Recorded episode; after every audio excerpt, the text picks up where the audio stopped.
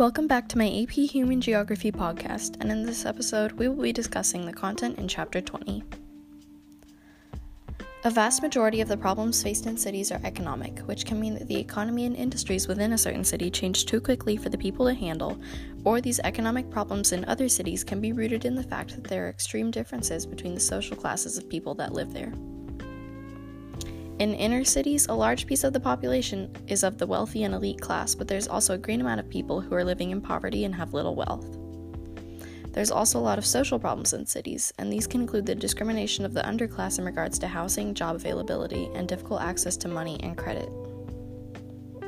In some places around the world, people in the underclass build houses out of what they can find, but even when there is some available housing, it isn't well kept or maintained at all because landlords try to avoid spending money on the larger issues that need the most attention. I believe that this chapter will identify and describe the types of problems that cities and the people who reside in them can encounter and how they affect the people in the environment within and surrounding the city itself. In the previous chapter, we looked at the favelas in Latin America, which were very poor areas on the outskirts of cities, and the problems that were discussed in this chapter very much apply to these places around the world where population and poverty lives.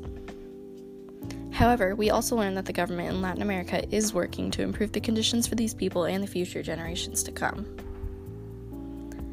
If I were to create a book cover for this chapter, it would be split in half with a picture of a modern city on the top half and a picture of a poverty stricken area reflected over the bottom half.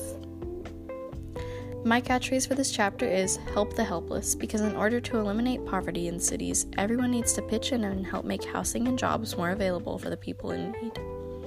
Thanks for tuning into this week's episode and be sure to tune in for my next episode. Thanks for listening, and I hope to see you next time.